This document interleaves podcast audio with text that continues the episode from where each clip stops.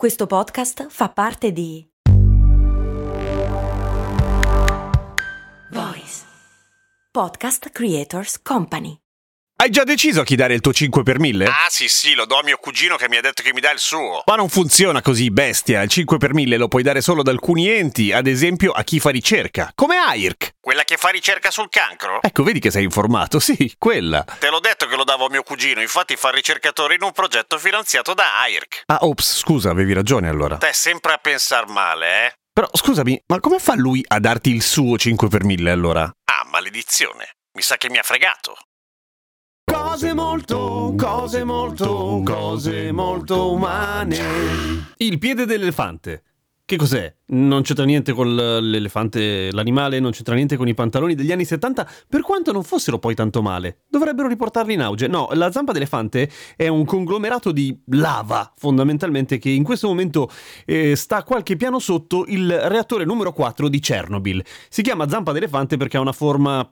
Boh, bizzarra che ricorda un po' una zampa d'elefante. È fatta di corium, cioè lava, lava composta da una serie di cose che si è portata dietro il nocciolo del reattore quando è esploso tutto e è andato in vacca a Chernobyl nell'86, come tutti noi ricordiamo. C'è dentro dell'uranio, del titanio, dello zirconio, del magnesio, della grafite, c'è un po' tutto quello che ha trovato. Perché la zampa d'elefante è il risultato dell'esplosione del reattore, ma ehm, è passata anche attraverso due metri di calcestruzzo, cioè il risultato dell'attraversamento di più o meno quattro piani di centrale nucleare. Avete in mente in Alien quando tagliano la nocca del facehugger, del granchione brutto che sta sulla faccia del tipo e esce l'acido e buca un piano dopo l'altro l'astronave?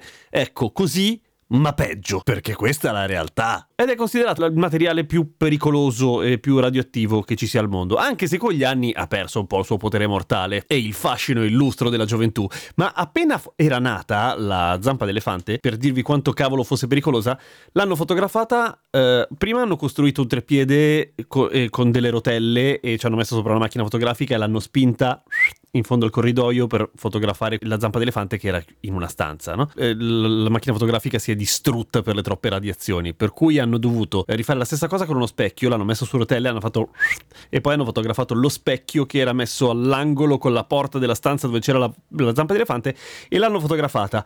Boh, fa schifo, ma non è niente di che da vedere. Qual è la seconda cosa che hanno fatto con eh, la zampa d'elefante?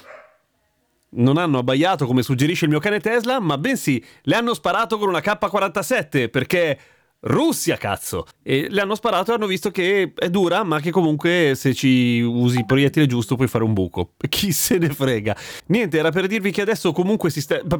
ai tempi ti ammazzava in 300 secondi. Cioè, tipo, ti esponevi per 300... prima iniziavi a sanguinare dappertutto, vomitare. 300 secondi era la dose letale, per cui morivi al massimo due giorni dopo.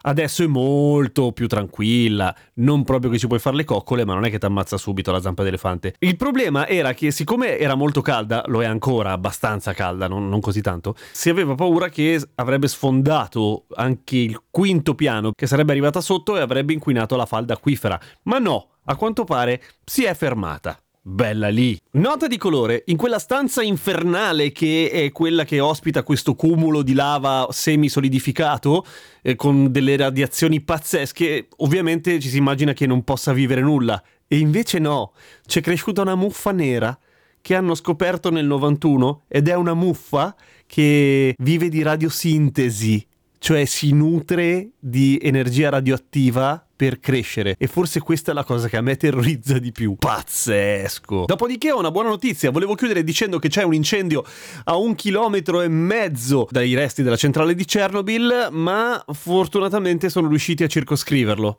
per cui niente incendio che rincendia la centrale di Chernobyl e rifà una nube tossica. Ah, 2020, quante emozioni ci stai regalando.